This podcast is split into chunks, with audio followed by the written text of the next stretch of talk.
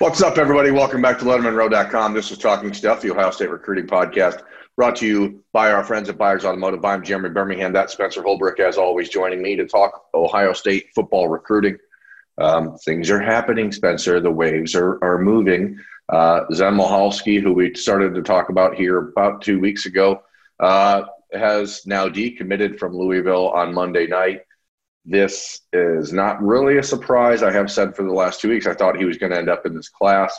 Um, but I guess I am a little surprised at the rapidity of this uh, event because for a player that uh, was pretty adamant that he was looking for an opportunity to make visits and wanted the dead period to end, uh, it seems like there's some real momentum for an Ohio State commitment here and probably within the next week uh, based on what I'm hearing. So, if you were a player like Zen Michalski, I love this you, game. Yeah, would would you want to just immediately flip, or would you be like, hey, uh, I'm probably going to wait a, a, little bit, or does it because you know the dead period isn't over till December? Are you basically put in this position where you have to make this decision? So I think there's two trains of thought here as far as me getting in the mind of a recruit. Uh, yes. You know, there's one train of thought that's like, well, you have a good relationship with Louisville. It's close to home. Uh, you know, you, you've probably uh, grown up around the area. You know it better. And there's the other train of thought that says, hey, you can either play at Louisville and get beat by Pitt, or you can play at Ohio State and win a national championship. So there are two trains of thought there, both good thoughts to have because they're staying home or going away to win a championship. And uh, I think it's a you know, we're starting to see him take the route that looks like he's ready to try and win a championship because that relationship is growing with Ohio State. Yeah, I was in uh, Floyd's Knobs, Indiana on Friday to watch Michalski play. And I was talking there with a couple Division three college coaches because Division three coaches are allowed to travel. They're allowed to go recruit. So they were there watching other players at the game against uh, Columbus uh, East High School that they were playing against. And you know, they were like, "Oh, we think he's gonna, we think he's gonna commit, or think he's gonna flip to Ohio State." And I said, "Yeah, uh, Ohio State doesn't really offer kids committed to a place like Louisville unless they are pretty confident that they could flip them." So, I mean, uh, there's this two different ways to look at this. There's Ohio State needs another offensive lineman, and they know that. But there's also the understanding that this isn't a reactionary offer to the idea that they're losing Tristan Leigh. Uh, the Buckeyes are still recruiting Tristan Leigh. They just really like Michalski quite a bit, and he's a player that they think has a lot of upside down the road. I did say last week on the show that there were some comparisons being made uh, to him from people inside the Buckeyes program to Nick Petit Frere. I didn't see that on Friday. I mean, I saw a player that um, like when you saw when you see Petit Frere, like you know that's a tackle all the way. I'm not sure with Michalski. I think he could be an inside guy. I think he could play all five positions on the line, which is something that Ohio State always likes. He reminds me a little bit of Josh Fryar from a year ago. Uh, but uh, Zen has only been playing the offensive line for a year, and I, I don't know that he's as polished as people are going to uh, want an Ohio State commitment to be which but that explains his ranking. That's why he's a three star and then on the two four seven sports composite. The two four seven sports guys themselves have him ranked as a four star. But you know, I, I, think from watching him, I saw what Ohio State likes. He's big, he's athletic. Uh, he played both ways, played very hard. Um, I think there's a lot of, of, of upside there. He was offered by Penn State on Sunday and decommits from Louisville on Monday, as I said the the people around the big Penn State fans because this is what happens on the internet because it's a place full of wonderful imaginations. Um, Penn State fans are thinking like there's there's a positive momentum for them to be the team to make him a flip. A lot of recent Twitter follows from Penn State coaches and with Penn State coaches and stuff like that. But uh, I don't think that he makes this decision to decommit from Louisville when he does if it wasn't for the Buckeyes. And I say that because he did go to Columbus on Sunday and visit the city with his father, which I don't know if that's been reported anywhere or not, but that's been done. And then the decision to decommit happens the day after. To me, the pieces there are pretty easy to put together. There's tea leaves. They're very strong, strong tea leaves. Um, Yeah, but I think one thing that would be helpful for Ohio State fans, you want to learn the kid's progression. You say he's only played offensive line for a year. Throw on old tape, throw on new tape. Like this kid looks really good this year so far. Like he looks a he yeah. looks really polished, or polished for a high school kid. He doesn't look polished as in like he could play at Ohio State, but but I think uh, his progression and uh, his movement up the up the recruiting boards is going to be uh, pretty significant in the next few months if these uh, national recruiting people can go watch him play. Yeah, and the reality is he he went from being a six foot five, two hundred and twenty pound tight end a year ago to being a six foot five, two hundred and eighty pound offensive tackle now. Mm-hmm. Um, that's an adjustment to learn how to play with that extra body weight. And he did tell me he feels a lot like faster than he did a year ago. Um, but I think that's just because momentum takes you faster when you're heavier. You know what I mean? Like you just start, you're moving the same speed, but you're, you know, I don't know what's that equation. You know, the one where a object in motion stays in motion unless met by an equal and opposite force. Whatever. We're not here to talk physics. Um, but, but, let's talk uh, chemistry, and, and that's the important thing because oh, Ohio yeah. State Ohio State has uh, done a really good job with Michalski and his family, and just showing them that you know Ohio State is three and a half hours away from home for him, so it's not like it's a leaving home situation where he's going away a, a far distance uh, to compete for a national championship. It's right up I seventy one, very um, easy. It's back and forth to get to from Columbus to Louisville, and you know I think that helps make this sort of uh, decision easier, despite the fact that he's a kid who grew up there, despite the fact that he's not really been able to visit campuses anywhere. Um, and the Ohio State recruits in the class of 2021 have made a, a, big push here. They've gotten really involved, as you'd expect. TreVeyon Henderson, Ben Christman uh, have really been leading the charge. Those are the guys that are really you know, trying to make Michalski feel like a part of, of the class. And I don't know if it's just the evolution of recruiting, but maybe it's just 2020, but that seems more and more important to me than ever because these are the people he can talk to. These are the people he can see if he wants. Um, and bottom line here, Michalski is probably going to end up in the commitment column for Ohio State within the next week or two. Uh, I would think probably within the next week, but it'll uh, it's going to be a matter of whether or not Penn State or someone else uh, can make him be like, hey, just hold off and come see our campus the way you saw Ohio State's. But uh, it looks like right now he's going to be in the commitment column. And I wouldn't be surprised if he ends up in Columbus on October 23rd or 24th weekend because Spencer, it's the Buckeyes bash. And Let, it's let's happening. bash. It is happening. Um, the the the little soiree in Columbus that we've been talking about that we had all the you know the nine commitments on our show uh, on Bermanology about six weeks ago uh, that they were talking about working toward is now getting closer to being a reality. There's a date set. Jack Sawyer and his family are set to host. Um, Jack told me on Monday that quote darn near everyone will be there. Um, you know that I think there's a few stragglers that are still trying to decide whether or not they can make it. Kyle McCord, Marvin Harrison are supposed to play that weekend, but they don't know who they're playing or when um, because it's 2020.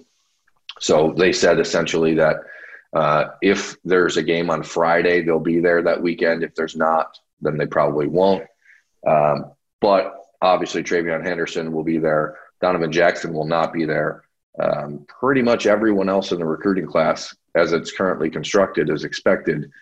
And I think it's a cool time to do it because it's the first game of the year for Ohio State on that day. So not only are they all going to get together and hang out, but they'll have an opportunity to get together hang out and watch the Buckeyes together, whether it's at Jack's house or they're going to find like a banquet hall or something to go and and Sawyer's family is going to help put them, you know, in a position to watch the game and have a, a big watch party as a recruiting class, which is a pretty cool way to do things if you're asking me. It's a very 2020 way to do things, isn't it? Yeah, I mean, it, it, obviously, all those kids would prefer to be sitting in the front row at Ohio Stadium and watching the game. But um, if they can't be, I think it's really unique to get together. It's obviously something that other schools are, are trying to accomplish. Um, I have my concerns just from a rule standpoint. Like, how do you make sure that, you know, if you go watch the game on campus as a group, how do you make sure that it's not, how do you make sure you, that everybody's not talking to coaches like they're supposed to, et cetera. But I guess that's stuff that the, you know, bridge gets, gets crossed when it happens. But the question people are going to have, I think, Spencer, is a natural one. If this is really underway and, and the plans are in place, what's who else is going to be there, right? Like everyone loves commitments, but you know what people like more than commitments? Targets. Targets. Everyone loves targets. Um, and right now in the class of 2021, there's like three targets, right? So yeah. There's Zen Mahal, there's Zen Michalski, who I imagine will be a commitment by then. And then there's two fellows from Washington State. And it's like, hey, do these dudes come? And if they do, if Emeka Egbuka and JT Tuimoloau end up making a visit to Ohio State that weekend, and there is at least some preliminary discussion about it from what I've been told. It's not a situation where uh, anyone is purchased a plane ticket or is locked in but there is at least a conversation toward that happening. If that happens, all bets are off as far as when you know decisions get made. I, I don't know necessarily that if Egbuka shows up or if Tuimoloau shows up one way or another, that it effectively ends their recruitment. Uh, but I certainly think it's an indicator as to how they're thinking or where they're leaning, especially Egbuka, who has been back and forth between do I decide now because I can't visit anywhere, or do I now just wait and sign in February and hope I can visit places in January because he's playing a spring season and not enrolling early? I'm rambling. Spencer, what do you think um, about that? Like, because if, if Oklahoma, where, where those two were supposed to visit in August, they didn't get to visit Oklahoma. Like, if they make it to Ohio State, that's that's pretty telltale, right? Yeah, that's huge because the only the, the three that are left for Egbuka kind of are you know Oklahoma, Washington, and Ohio State. It's pretty easy for both of them to get to Washington. They know the campus.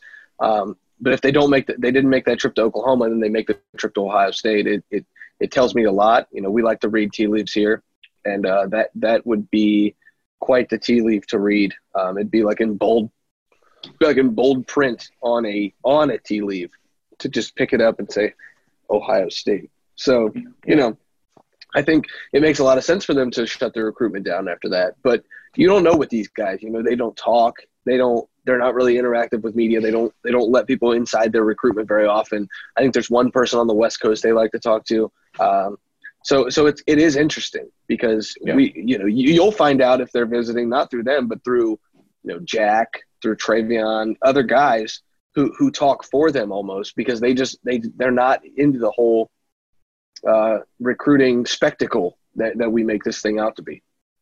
Yeah, and that's the thing. I mean, I talking to players about that um, yesterday about uh, especially and his potential for a visit, and, and the reaction from everyone was, "We think he wants to come, but we don't know because he doesn't talk."